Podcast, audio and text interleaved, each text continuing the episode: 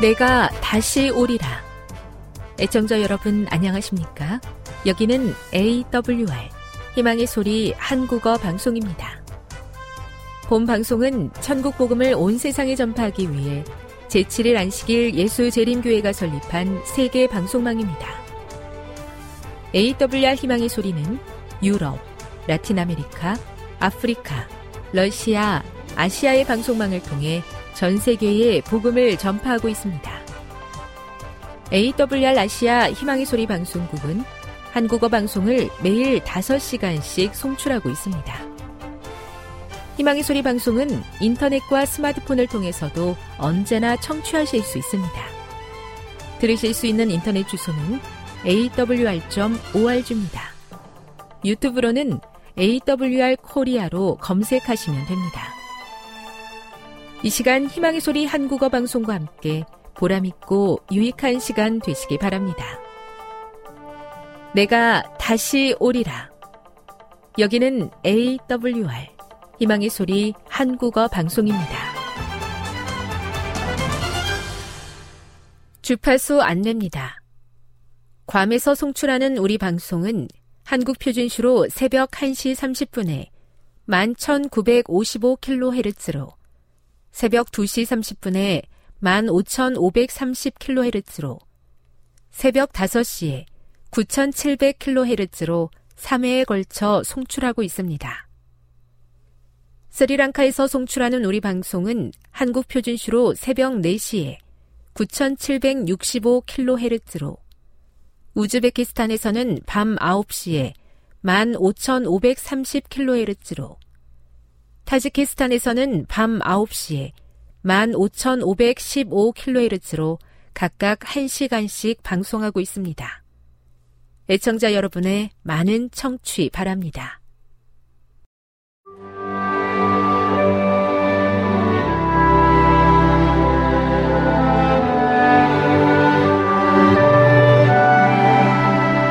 읽어주는 교과 넷째 날 5월 17일 수요일 창조, 안식일, 그리고 마지막 때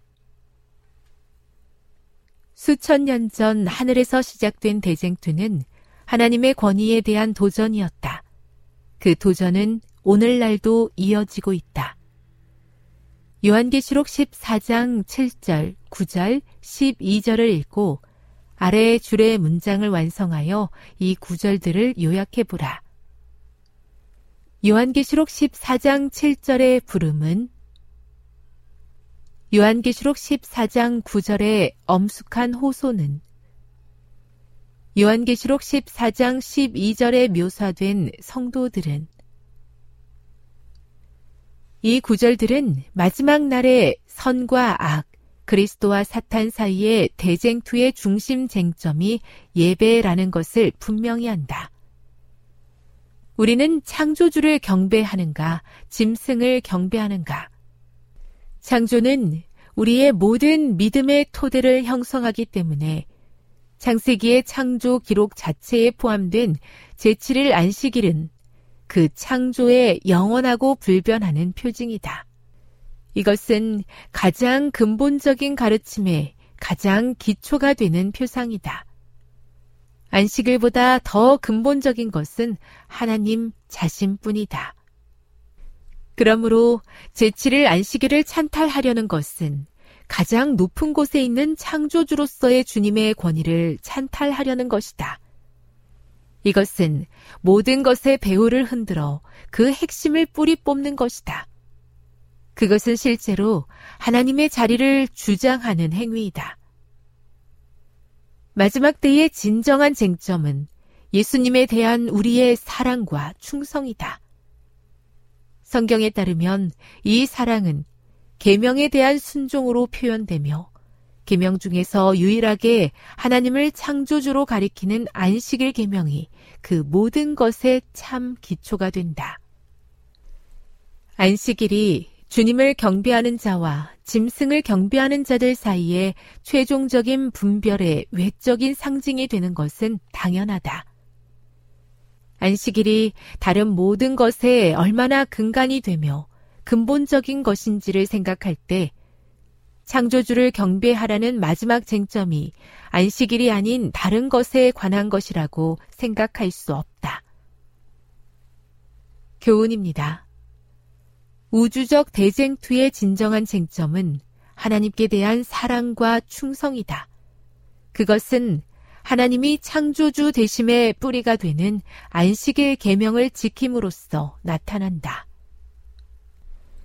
묵상. 많은 사람들은 우리가 안식일을 지키는 한 어떤 날을 안식일로 지키든 상관이 없다고 주장합니다. 성경은 무어라 답하며 그대는 어떻게 생각합니까? 적용. 선과 악이 다투는 싸움 가운데에서 그대는 무엇으로서 하나님에 대한 사랑과 충성을 나타낼 것인지 생각하고 답해 보십시오. 영감의 교훈입니다. 하나님께 대한 인간 충절의 표시인 안식일. 안식일은 새로운 제도로서가 아니라 창조 때에 이미 제정된 것으로 소개되었다. 그것은 창조주의 업적을 기념하는 것으로 기억해서 지켜야 한다. 그것은 하나님을 천지의 창조주로 지적하고 참 하나님과 거짓 신들을 구별시켜준다.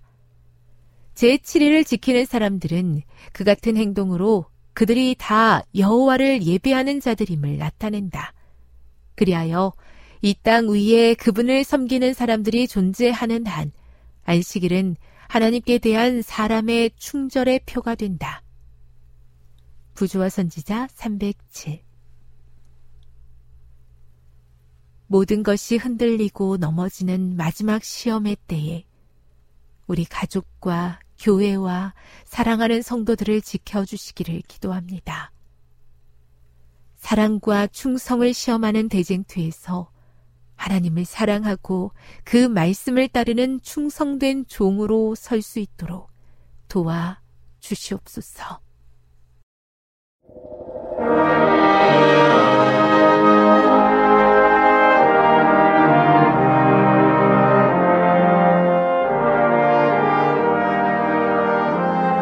하나님이 사랑하시는 호프 채널 가족 여러분, 안녕하십니까? 방송을 통해서 뵙게 되어 참으로 반갑습니다. 이 시간 신령과 진정으로 예배함으로 하나님께 영광이 되길 바랍니다.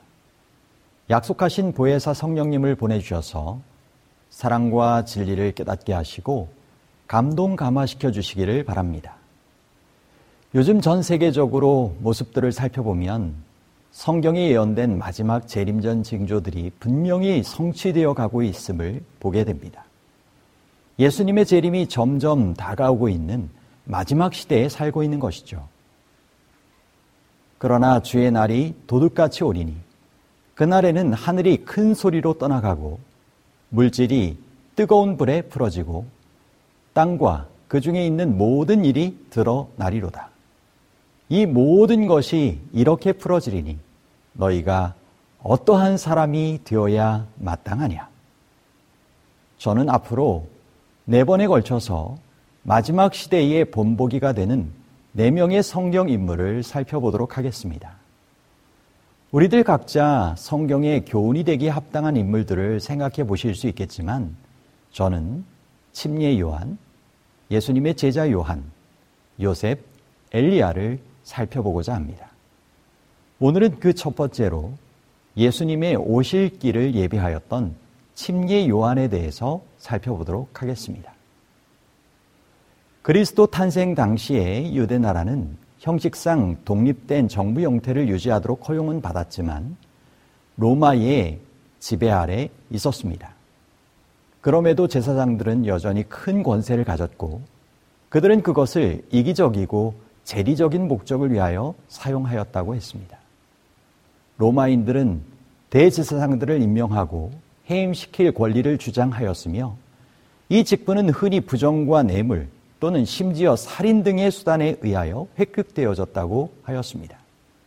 이처럼 제사장의 직분이 점점 더 부패하더 가던 그 시절 침례 요한과 예수님이 태어나게 될 당시의 제사장 수는 약 2만여 명이었다고 합니다. 그 중에 성결한 제사장 사가랴가 제비 뽑혀서 성전에서 일주일간을 봉사하게 되었죠. 성전에서 봉사하던 어느 날 분양하는 그 시간에 향단과 떡상 사이에 하나님의 위대한 사자인 가브리엘 천사가 임합니다. 몸과 마음을 구별하여 예배드리는 이 시간을 비롯하여 하나님의 뜻 가운데 구별된 시간과 장소에 예배드리는 성도님들에게 하나님의 축복이 기도의 응답이 임하기를 소망합니다. 사가리아 가정의 간절한 기도가 응답된 것입니다. 사가랴 무서워 말라 너의 간구함이 들린지라 내 아내 엘리사벳이 내게 아들을 낳아주리니 그 이름을 요한이라 하라. 결혼 생활을 하면서 사가랴 부부는 내내 아들을 달라고 기도하였죠. 하나님은 그들의 기도를 잊지 않으셨고 기도를 들어주시기로 정해놓으신 때를 갖고 계셨습니다. 1898년 원고 27쪽에 보면 그분은 그분이 가장 좋다고 여기시는 시간에 응답하시려고 그 기도를 그의 기록책에 기록해 두셨다. 표면적으로 볼 때에는 사가랴와 엘리사벳은 그들의 희망을 땅에 묻어 버렸지만 하나님은 잊지 않으셨다. 하나님은 그의 이름이 가장 크게 영광 받으실 만한 때에 그들의 아들이 태어나게 하셨다. 간절한 기도, 포기하지 않는 기도, 하나님께서 보실 때 가장 좋게 응답받는 기도의 경험을 우리가 갖게 되기를 바랍니다. 천사가 전한 말 가운데 가장 좋게 응답하신 하나님이 정하신 그때 태어나게 하신 분명한 목적을 보게 됩니다. 누가복음 1장 14에서 17절입니다. 너도 기뻐하고 즐거워할 것이요 많은 사람도 그의 태어남을 기뻐하리니 이는 그가 주 앞에서 큰 자가 되며 포도주나 독한 술을 마시지 아니하며 모태로부터 성령의 충만함을 받아 이스라엘 자손을 주곧 그들의 하나님께로 돌아오게 하겠습니다. 그가 또 엘리야의 심령과 능력으로 주 앞에 먼저 와서 아버지의 마음을 자식에게 거스르는 자를 의인의 슬기에 돌아오게 하고 주를 위하여 세운 백성을 준비하리라. 인내하고 기다리는 신앙의 열매로 요한이 태어났습니다. 하나님의 은총, 여호와는 자비하시다. 하나님으로부터 특별한 은혜와 사랑을 받게 된 아이가 태어난 것이죠. 예수님의 제자인 사도 요한과는 다르기 때문에 침례 요한이라고 이 아이를 부릅니다. 장차 이 아이가 어찌 될고 하나님의 기대 가운데 태어난 침례 요한은 이후에 어떤 삶을 살았을까요? 누가복음 1장 80절에 보면 아이가 자라며 심령이 강하여지고 이스라엘에게 나타나는 날까지 빈들에 있으니라. 왜 빈들 광야에서 준비하는 삶을 살았을까요? 광야가 하나님을 개인적으로 만나는 침례 요한의 밀실이 되었던 것입니다. 그곳에 거하며 주변 환경에 동요되지 않도록 유혹으로부터 보호를 받고 순수한 심령을 유지했던 것입니다. 그는 이따금씩 밖에 나가서 사람들 가운데 섞였으며 그는 언제나 세상에서 일어나고 있는 사건들을 흥미있게 관찰했다고 하였습니다. 그는 이 한적한 은거처에서 사건들이 전개되는 것을 주목하였습니다. 그는 성령으로 말미암아 밝아진 통찰력을 가지고 사람들의 특성을 연구함으로 하늘의 기별을 가지고 그들의 마음을 감동시키는 방법을 알고자 하였습니다. 그의 사명의 짐이 그에게 놓여 있었고 그는 외로이 묵상하고 기도하는 가운데서 자기 앞에 놓여 있는 평생의 사업을 위하여 그의 심령을 준비하는데 힘썼던 것입니다. 안나스와 가야바가 대제사장으로 있을 때 하나님의 말씀이 빈들에서 사가랴의 아들 요한에게 임한지라. 아무런 공식적인 지위도 권세도 없는 광야에서 지냈던 침례 요한에게 하나님의 말씀이 임한 것입니다. 정치 권력이나 종교적 지위가 수행할 수 없는 특별한 영적 부흥 운동을 위하여 침례 요한을 주님께서 부르신 것입니다. 회개와 개혁을 촉구하며 하나님의 나라가 가까웠다는 설교를 시작하고 이제 침례를 베풀게 됩니다. 하나님께서는 침례 요한을 통해 그때 이루어야 할 지정한 사업의 그를 부르시고 선포해야 할 구체적인 기별을 주신 것입니다. 세상을 주도하는 드러난 인물이 아니라 하나님께서 광야에서 준비하신 침례 요한을 통하여 그 시대를 일깨우고 메시아의 오실 길을 준비하는 특별한 사업을 하도록 그를 부르신 것입니다. 지금도 마찬가지입니다.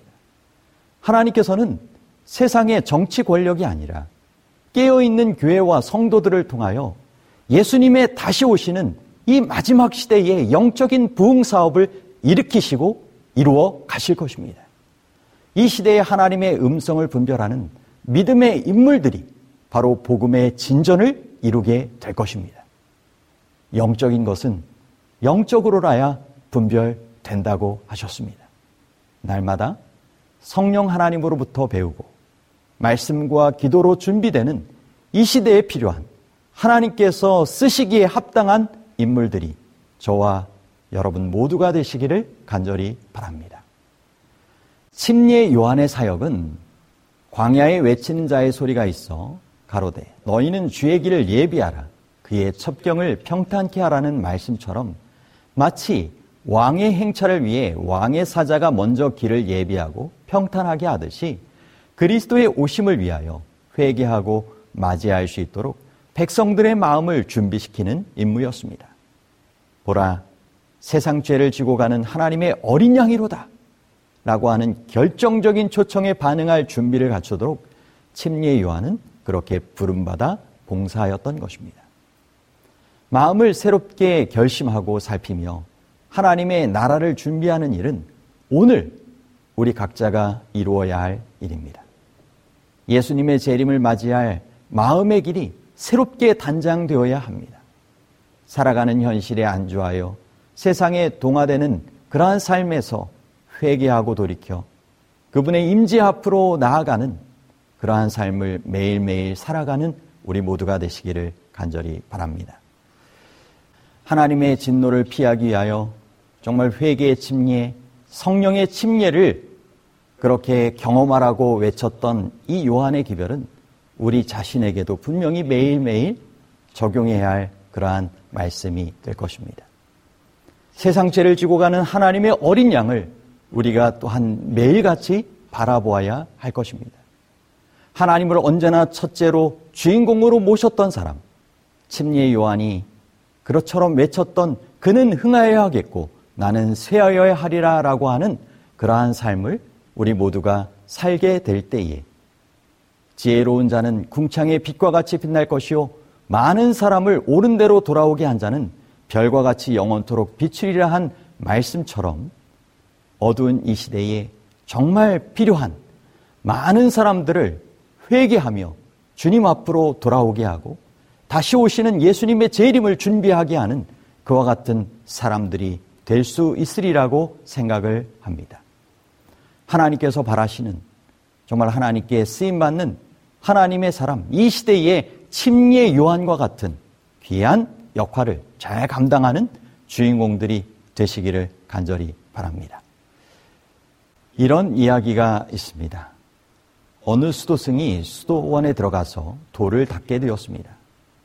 모진 수련 생활 끝에 드디어 온 천하가 우러러볼 성자가 되어갈 즈음 마귀들이 회의를 열었습니다. 이 수도승을 타락시켜 보자는 것이었죠. 마귀의 제자들이 유혹을 시작했습니다. 금덩어리를 보냈으나 눈도 깜짝하지 않았습니다. 어여쁜 미녀를 보냈지만 돌을 보듯 무표정했습니다.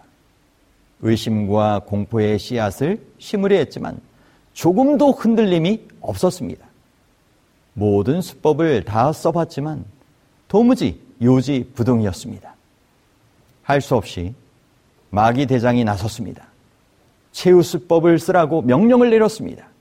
부하 마귀 하나가 수도승에 귀에 대고 당신의 친구가 방금 주교로 뽑혔다는 소식을 전했습니다. 그 수도승은 벌떡 일어나 아니 그런 친구가 어떻게 하면서 수도원을 바로 뛰쳐나갔다라고 하는 이야기입니다. 소설가 까미는 내가 참을 수 없는 단 한 가지 사실은 내 친구가 나보다 행복하다는 사실이다. 더 잘 될 때 배가 아프다라고 하는 것이죠. 가만히 생각해 보면 아주 친하다는 친구들끼리 유독 질투심과 경쟁심이 더 강한 모습을 보게 됩니다. 이것이 인간의 마음이 아닌가 생각합니다. 우리 모두는 침례 요한과 같은 겸손을 배워야 한다라고 생각을 합니다. 그는 흥하여야 하겠고 나는 쇠하여야 하리라. 즐겨 자아를 비울 때 우리는 하늘의 축복을 받을 수 있습니다. 이것이 침례 요한을 통하여 우리에게 주시는 아주 중요한 교훈입니다. 일생을 통하여 자기의 이름을 빛내려고 하는 사람은 작은 사람입니다. 내 생을 불태워 예수님의 이름을 드러내고 예수님의 사랑이 빛나게 하는 사람이 진정한 큰 사람인 것입니다. 예수님을 주연으로 만든 조연의 침례 요한. 그는 주님께서 보실 때 여자가 낳은 자 중에 정말 큰 자라고 일컬어질 만한 사람이었습니다. 장미 다발이 아름다운 것은 안개꽃이 배경으로 받쳐주기 때문입니다. 예수님의 조연이 되어준 이 침례 요한을 가리켜 주님은 큰 자라고 그래서 칭찬한 것이죠. 꽃이라면 안개꽃이고 싶다. 장미의 한복판에 부서지는 햇빛이기보다는 그 아름다움을 거두는 안개이고 싶다. 침례 요한은 안개꽃과 같은 사람이었습니다. 예수님보다 먼저 와서 그분의 오실 길을 준비하였고 회개의 침례를 베풀었고 많은 사람의 관심을 예수님께로 향하게 하였습니다. 하나님과 다른 사람들을 돋보이게 하는 안개꽃과 같은 삶을 우리 또한 살게 되기를 바랍니다. 자기의 이름을 내려고 하는 것은 바벨탑의 정신이요, 바벨론의 정신입니다. 하나님의 거룩한 이름의 영광을 위하여 침례 요한처럼 자신은 낮추고 이름 없이 빛도 없이 감사하며 섬기는 삶을 우리가 살아가야 할 것입니다. 오랜 경험을 가진 사람일수록 더 크게 쓰임 받는 사람일수록 하나님의 산 역사를 체험한 사람일수록 더욱 겸손하게 하나님께 영광을 돌리며 살아가기를 힘쓰고 자신의 연약과 부족을 늘 경계하며 살아가게 되는 것입니다. 명예에 앞서 겸비가 있다. 하늘은 침례 요한과 같이 하나님 앞에서 천한 지위를 차지하는 교역자를 사람들 앞에서 높은 자리에 채우기 위하여 선택한다. 아무런 기적도 행하지 않았던 침례 요한. 그러나 진실과 영성으로 그의 사역을 했던 모습을 우리는 이어서 살펴보게 됩니다. 장문정 씨의 책 사람에게 돌아가라 라고 하는 구절에 보면 피아노 건반은 88개다. 모두 똑같은 길이와 높이로 소리를 낸다면 그것은 하모니가 아니라 소음이다 라고 하였습니다. 위대한 예술가이신 우리 하나님은 우리 모두를 다르게 그러나 조화롭게 창조하셨습니다. 구약의 선지자 엘리사는 참 많은 기적을 행하면서 주님의 일을 했지만 그러나 신약의 침례 요한은 아무런 기적도 행하지 않고 진실과 영성으로 예수님의 길을 예비하였습니다. 많은 사람이 왔다가 말하되 요한은 아무 표적도 행하지 아니하였으나 요한이 이 사람을 가리켜 말한 것은 다 참이라 하더라. 그런 침례의 요한을 위하여 예수님도 아무런 기적을 행하지 않으셨습니다. 예수님을 그렇게 열성적으로 소개했던 신실한 기별자 침례 요한이 지루한 감옥에서 6개월 동안이나 괴로운 나날을 보내고 있는데도 요한을 구출해내는데 아무런 이적도 능력도 행하지 않으시고 무관심한 듯이 하셨던 것을 우리는 이렇게 살펴보게 됩니다. 침례 요한 자체도 정말 이분이 메시아가 확실한가 하는 의심과 회의가 들었을 것입니다. 그래서 예수님께 사람들을 보냅니다. 예수께 여짜오되 오실 그이가 당신이 오니까 우리가 다른 일을 기다리오리까. 침례 요한은 그리스도의 나라를 전파한 첫째 가는 사람이었으며 또한 고난에도 첫째 가는 사람이 되었습니다. 광야의 자유로운 분위기와 자기의 말에 기울 기울이던 많은 사람에게서 떠나서 요한은 이제 토굴의 감방의 벽 속에 갇혀 있게 되었습니다. 때때로 여러 시간 동안 마귀의 속삭임이 그의 정신을 괴롭게 하였으며 심한 공포의 그림자가 그를 덮었습니다. 요한은 자기가 전도한 결과에 쓰디쓴 실망을 겪게 되었고 그의 전도 사업이 과연 헛된 일이었는가 생각했을 것입니다. 그러나 침례 요한은 그리스도께 대한 자기의 믿음을 버리지 않았습니다. 하늘에서 들린 음성, 성령의 비둘기 같은 강림, 예수님의 흠없는 순결성, 그리고 요한이 구주 앞에 나아갔을 때 그에게 임했던 성령의 능력, 성경의 예언의 증언 등이 나사렛 예수가 약속된 분임을 분명하게 증거해 주었습니다. 그는 자기의 의심과 염려를 그의 동료들과 함께 토론하지 않았습니다. 그는 예수님께 물어보는 기별을 보내기로 결심하였고 그 일을 통하여서 그들의 믿음을 확고하게 해주고 확신을 가져다 주게 되기를 바라면서 자신에게 직접 하시는 그리스도의 말씀을 듣기를 갈망을 하였던 것입니다. 옥중에서도 그는 끝까지 기다림의 삶을 살면서 천국을 소망하는 가운데 살아갔습니다. 심리 요한의 때부터 지금까지 천국은 침노를 당하나니 침노하는 자는 빼앗느니라라고 말씀하고 있습니다. 여러분 우리는 얼마나 천국을 소망하며 기다림의 삶을 신실하게 살아가고 있습니까? 우리는 참 영적으로 무뎌진 채로 이 세상에 살고 있다라고 하는 것을 느끼곤 합니다. 이러다가 정말 주님의 재림이 호련히 생각지 않은 때에 임하는 것이 아닌가 생각이 들 때가 있습니다. 여러분, 자다가 깰 때가 벌써 되었습니다. 우리의 구원이 처음 믿을 때보다 가까워졌습니다. 그러므로 더 이상 졸지 말고 깨어 어둠의 일을 버리고 빛의 갑옷을 입고 예수 그리스도로 옷 입는 삶을 매일매일 신실하게 살아갈 수 있게 되기를 간절히 바랍니다. 침례 요한은 결국 옥중에서 순교를 하게 됩니다. 여러분, 왜 예수 그리스도를 신실하게 믿는 이 신앙인들에게 이와 같은 핍박이 임할까요? 그것은 세상이 타락하였고 사탄의 영향으로 의를 위하여 행하는 신앙인들을 싫어하는 것입니다. 가인이 제사 드린 후에 아벨을 쳐 죽였습니다. 다니엘의 세 친구들은 풀무불에 들어가게 되었습니다. 다니엘은 사자굴에 던져졌죠. 침례 요한도 감옥에서 이처럼 죽임을 당하게 되었죠. 예수님도 십자가에서 죽음을 당하셨습니다. 팔복에 보면 마태복음 5장 10절로부터 있는 말씀에 의를 위하여 박해를 받은 자는 복이 있나니 천국이 그들의 것임이라.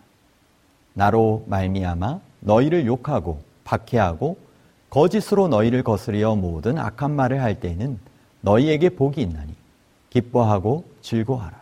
하늘에서 너희의 상이 큼이라. 너희 전에 있던 선지자들도 이같이 박해하였느니라. 의를 위한 박해. 왜 주님께서 허락하실까요? 진짜인지 가짜인지 구별하는 기회가 되는 것입니다. 하나님을 체험할 수 있는 특별한 기회가 되는 것입니다. 하나님의 품성을 담게 하고 하늘의 큰 상, 생명의 면류관을 주시기 위하여 그와 같은 시험을 허락하시는 것입니다. 추운 겨울이 지나가고 따뜻한 봄 햇빛이 대지를 녹일 때면 목동들은 양들을 끌고 나가 겨울 동안 길게 자란 양털을 깎아준다고 합니다. 지금은 기계가 발달해서 쉽고 빠르게 하지만 예전에는 하나하나 사람의 손으로 깎아야 하는 중노동이었습니다. 이렇게 한 마리 한 마리 털을 깎는 도중에 늦추위가 몰아와 눈보라가 날리는 경우가 있습니다. 그럼 당황한 목동은 양털을 다 깎은 양, 절반 깎은 양, 못 깎은 양으로 구별하여 우리에 몰아넣은 뒤 눈보라가 지나간 후에 다시 따뜻한 햇빛이 비칠 때 우리를 열고 양들을 끌어냅니다.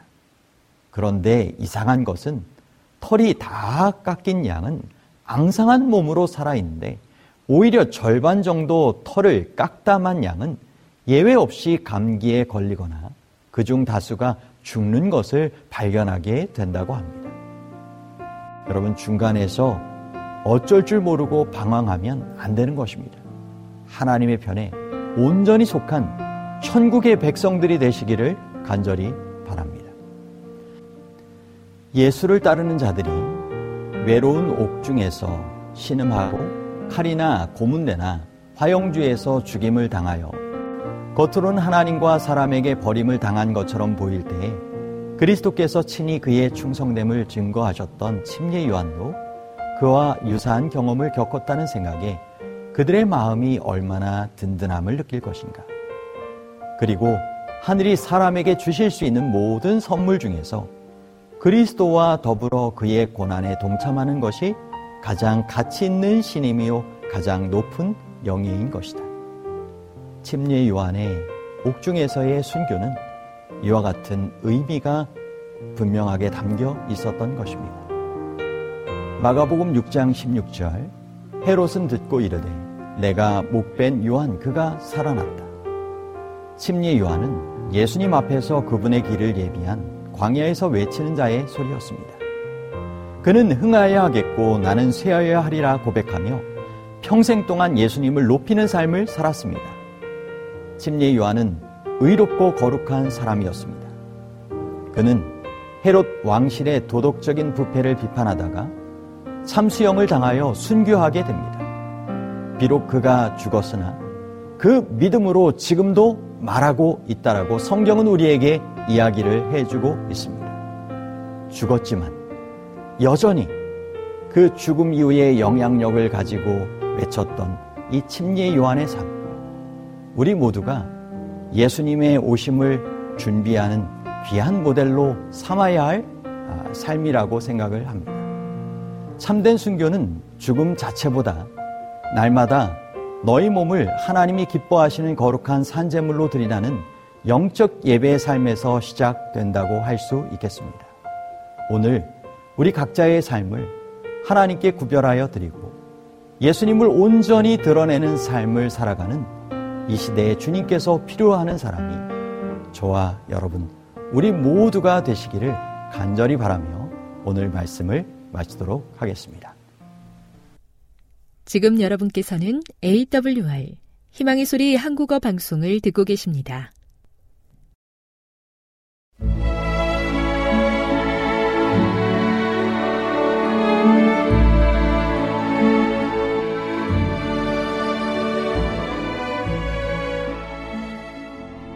애청자 여러분 안녕하십니까? 명상의 오솔길의 유병숙입니다. 이 시간은 교회를 사랑하시고 돌보시는 하나님의 놀라운 능력의 말씀이 담긴 엘렌지 화이처 교회 증언 1권을 함께 명상해 보겠습니다.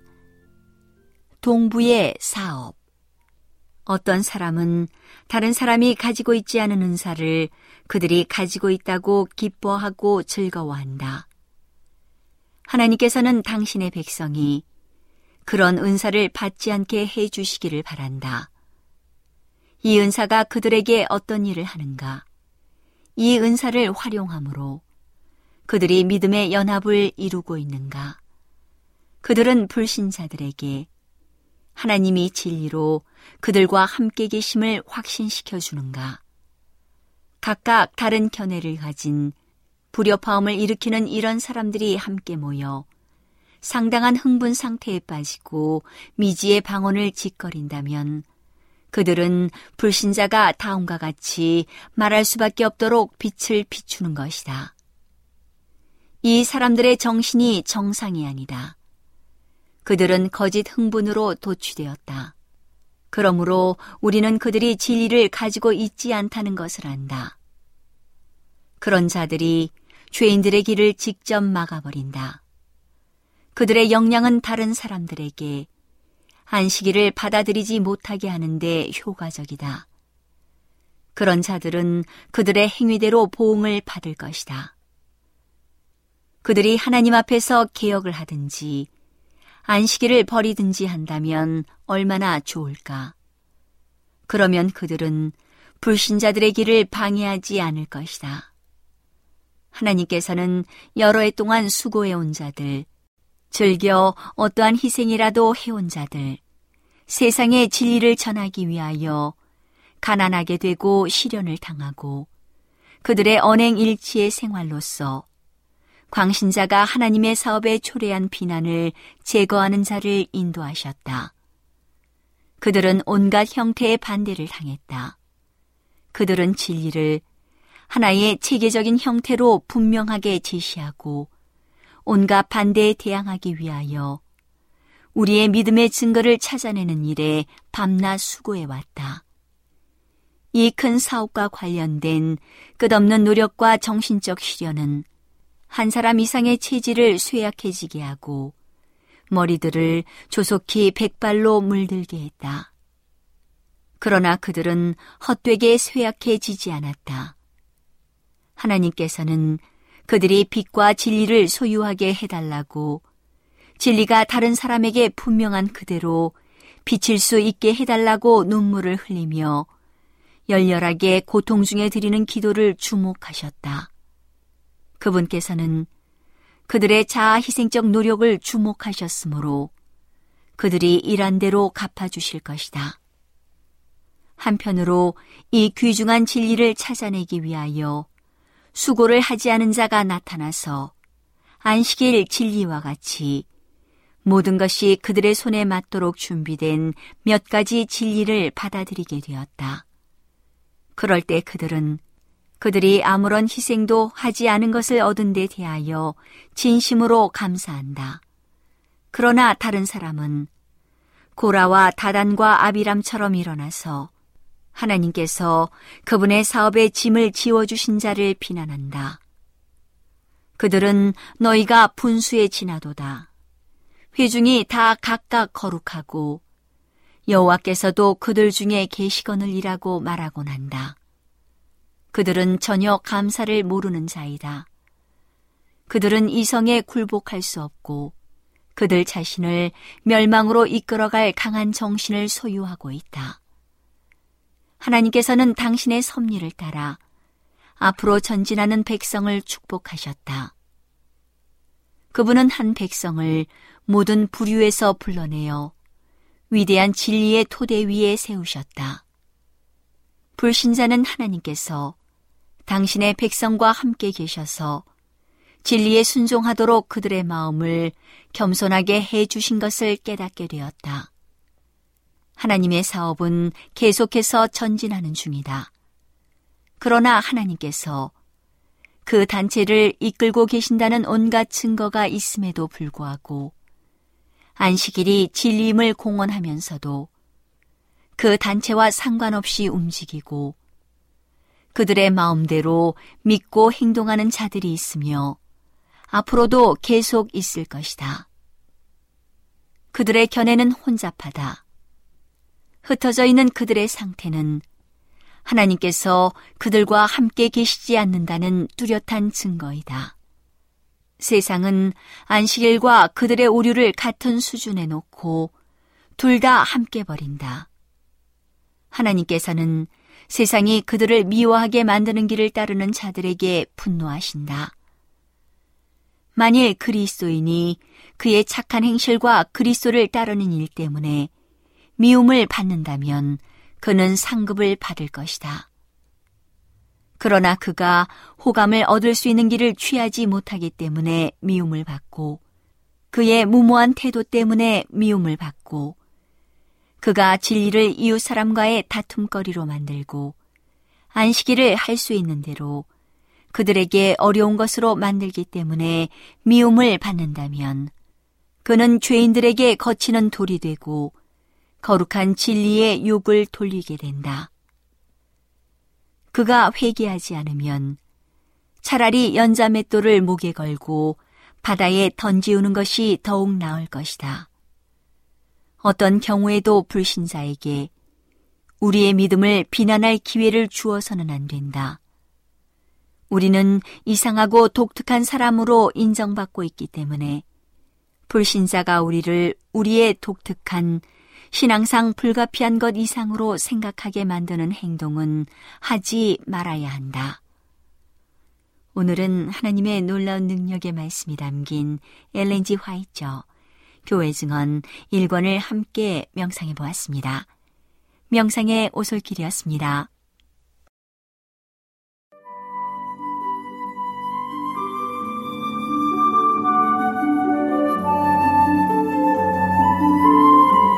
시청자 여러분 안녕하십니까? 생명의 양식 시간입니다. 마태복음 13장 3절로 8절의 말씀을 읽겠습니다. 예수께서 비유로 여러 가지를 저에게 말씀하여 가라사대 씨를 뿌리는 자가 뿌리로 나가서 뿌릴새 더러는 길가에 떨어짐에 새들이 와서 먹어버렸고 더러는 흙이 얇은 돌밭에 떨어짐에 흙이 깊지 아니하므로 곧 싹이 나오나 해가 덧은 후에 타져서 뿌리가 없으므로 말랐고 더러는 가시떨기 위에 떨어짐에 가시가 자라서 기운을 막았고 더러는 좋은 땅에 떨어짐에 혹 100배, 혹 60배, 혹 30배의 결실을 하였느니라. 23절의 말씀도 있겠습니다. 좋은 땅에 뿌리웠다는 것은 말씀을 듣고 깨닫는 자니 결실하여 혹 100배, 혹 60배, 혹 30배가 되느니라 하시더라. 이 비유를 기록한 누가는 이렇게 썼습니다. 누가복음 8장 15절에 보면 좋은 땅에 있다는 것은 착하고 좋은 마음으로 말씀을 듣고 지키어 인내로 결실하는 자니라. 여기 네 번째 씨앗이 땅에 떨어졌습니다. 그런데 이번에 떨어진 씨앗은 좋은 땅에 떨어졌다고 했습니다. 그러고 보면 씨 뿌리는 자가 항상 실망만 하는 것은 결코 아닙니다. 분명히 좋은 땅에 떨어진 씨앗이 있는 것입니다. 여러분 농부가 씨를 뿌릴 때 농부는 최선을 다해서 모든 씨앗들이 좋은 땅에 떨어지도록 뿌립니다. 생각해 보십시오. 어떤 농부가 씨앗을 길가나 돌짝밭 가시덤불에 던지겠습니까? 그럼에도 불구하고 잘못된 곳에 떨어진 씨앗이 있기는 마련입니다. 어찌 되었든 대부분의 씨앗들은 좋은 땅, 곧 옥토에 떨어지게 되어 있는데요. 그러면 결과는 흉년이 들어도 30배, 평년작이면 60배, 풍년이 들면 100배의 결과를 얻을 만큼 놀라운 수확이 보장되어 있다는 것입니다. 분명한 것은 씨앗이 떨어진 밭이 옥토일 때 그 결과가 그렇게 일어난다는 것입니다. 그러면 답은 나와 있습니다. 땅을 옥토로 만들면 되는 것입니다. 즉, 하나님의 말씀을 받아들일 사람의 마음을 옥토로 만들어 놓으면 되는 것입니다. 그런데 여러분, 그 일이 생각보다 쉽지 않다는 것입니다. 옥토를 만들기 위해서는 부단한 노력이 뒤따라야 하는 것입니다. 이 부분을 예언의 신에서는 이렇게 이야기를 하고 있습니다. 실물교원 56쪽 씨를 뿌리는 자들은 그가 전한 복음을 잘 받아들일 수 있도록 사람들의 마음을 준비시키기 위해 해야 될 일들이 있다. 말씀을 전하는 일에 있어서 설교를 너무 많이 하고 진정으로 마음과 마음을 통하는 일은 너무 적게 하고 있다. 잃어버린 영혼들을 위하여 개인적으로 일할 필요가 있다. 우리들은 그리스도와 같은 동정심을 가지고 사람들을 개인적으로 가까이 접촉해서 영생에 관한 중대한 문제에 그들의 관심을 일깨워주도록 힘써야 한다. 그들의 마음이 밟혀 굳어진 한 길처럼 단단하여 겉보기에는 그들에게 구주를 소개하는 일이 전혀 허사처럼 보일지도 모른다. 그러나 이론으로 마음을 움직일 수 없고 변론으로 설복시킬 수 없는 것처럼 보일 때에도 개인적인 봉사를 통해 나타나는 그리스도의 사랑이 돌 같은 그들의 마음을 부드럽게 만들어 진리의 씨가 뿌리를 내리게 할 수 있다. 아멘. 감동이 있지요. 하나님께서 우리들에게 옥토를 만드는 방법을 정확하게 알려주셨습니다. 그것은 바로 하나님의 말씀을 받을 사람을 위하여 개인적인 일을 하되 특별히 봉사를 많이 하라고 이야기했습니다. 개인적인 관심과 사랑은 돌 같은 그들의 마음을 부드럽게 해줄 것이라고 이야기하고 있는 것입니다.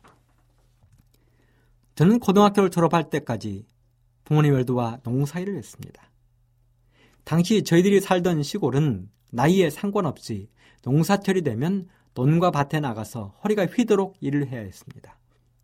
지금이야 모든 일을 기계들이 다 하기 때문에 사람들이 할 일이 별로 없지만 당신은 모든 일을 하나에서 열까지 일일이 사람의 손으로 해결을 해야 했으니 그럴 수밖에 없었습니다. 일이 몰아닥치면 집에서 키운 강아지의 손이라도 빌리고 싶은 것이 사람의 마음이었습니다. 이렇게 일을 해야 했던 저는 저희 부모님께서 농사를 시작하시기 전에 땅을 어떻게 관리하는지를 옆에서 자세히 지켜볼 수가 있었습니다. 여러분, 농사가 잘 되어서 커다란 풍년을 기대하기 위하여 분명히 옥토가 필요한데 옥토는 세 가지 조건이 갖추어져야 옥토로 할 수 있습니다. 여러분 그것이 무엇인 줄 아십니까? 첫째, 옥토에는 풀이 없어야 합니다. 풀이 잔뜩 자란 옥토는 절대로 존재할 수 없습니다. 물론 유기농을 하시는 분들이 풀을 그대로 두기도 하지만 그러면 콩이나 보리, 밀, 갖가지 식물들은 풀의 위세에 눌려 절대로 자라지 못하고 결국은 농사를 실패하게 되어 있는 것입니다. 그래서 농부들은 밭에 풀이 자라지 못하도록 하기 위해서 결사적으로 풀을 뽑습니다. 물론 제초제라는 농약을 뿌리기도 하지만 이것은 사람에게 치명적인 독약이 되기 때문에 그리하면 안 됩니다. 그랬기에 봄부터 가을거지가 끝날 때까지 농부들은 수많은 시간들을 논과 밭에서 보내는 것입니다. 그래서 그런지 한국 사람들이 많이 부르는 노래 가운데 콩밤매는 안악내야 하는 노래가 있지요. 제가 어렸을 때 하루는 임신을 한 엄마가 뜨거운 여름날 산에 있는 밭에 풀을 매기 위해서 가셨습니다. 그런데 해가 떨어지고 어둑어둑해지는데도 엄마가 오시지 않았습니다. 그래서 어린 제가 걱정스러운 마음에 산을 오르는데 풀숲에서 사람의 쉼소리가 들려왔습니다. 바로 그곳에 더위에 지친 저희 엄마가 누워 계셨습니다. 여러분, 왜 그랬을까요? 뱃속에 아이를 둔 엄마가 왜 그 더위에 밭에 가셨을까요? 이유는 딱 하나입니다. 밭에 풀이 있으면 곡식이 안 자라니까. 수확을 기대할 수 없으니까. 사랑 여러분, 이런 농부의 심정으로 우리가 사람들의 마음밭에서 잡초를 제거하면 그 밭이 바로 옥토가 된다는 사실을 기억해 주시기 간절히 바랍니다. 옥토의 두 번째 조건은 흙이 부드러워야 한다는 것입니다. 흙이 딱딱하면 그 밭이 바로 길가와 같은 밭이 되는 것입니다. 그러면 그곳에 떨어진 씨앗은 곧장 새들이 주워 먹어버리는 것입니다. 그러기에 농부는 아침부터 저녁까지 논과 밭을 갈고 또 갈아서 흙을 부드럽게 하는 것입니다. 마지막으로 옥토의 세 번째 조건은 걸음이 넉넉해야 한다는 것입니다.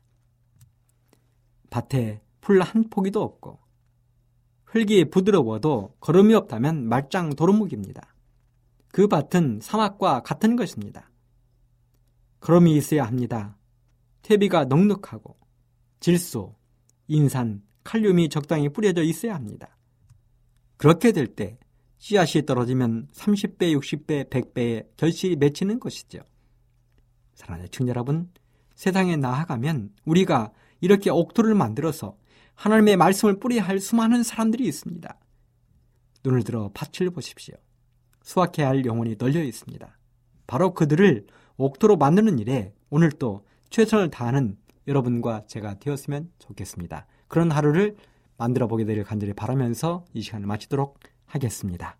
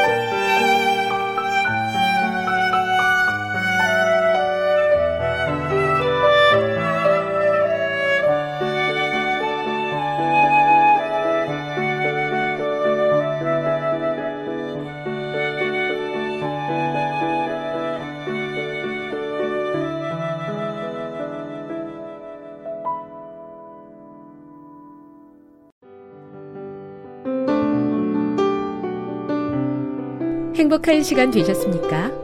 지금까지 여러분께서는 AWR 희망의 소리 한국어 방송을 청취하셨습니다. 방송을 청취하시고 문의를 원하시는 분은 우편번호 02461 대한민국 서울시 동대문구 이문로 1길 11 희망의 소리 방송부 앞으로 편지나 엽서를 보내주시거나 지역번호 02-3299-5296에서 8번으로 전화 주시기 바랍니다. 지금까지 함께 해주신 애청자 여러분들께 감사드립니다. 애청자 여러분, 다음 이 시간까지 하나님 안에서 늘 평안하십시오. 감사합니다. 내가 다시 오리라. 여기는 AWR, 희망의 소리 한국어 방송입니다.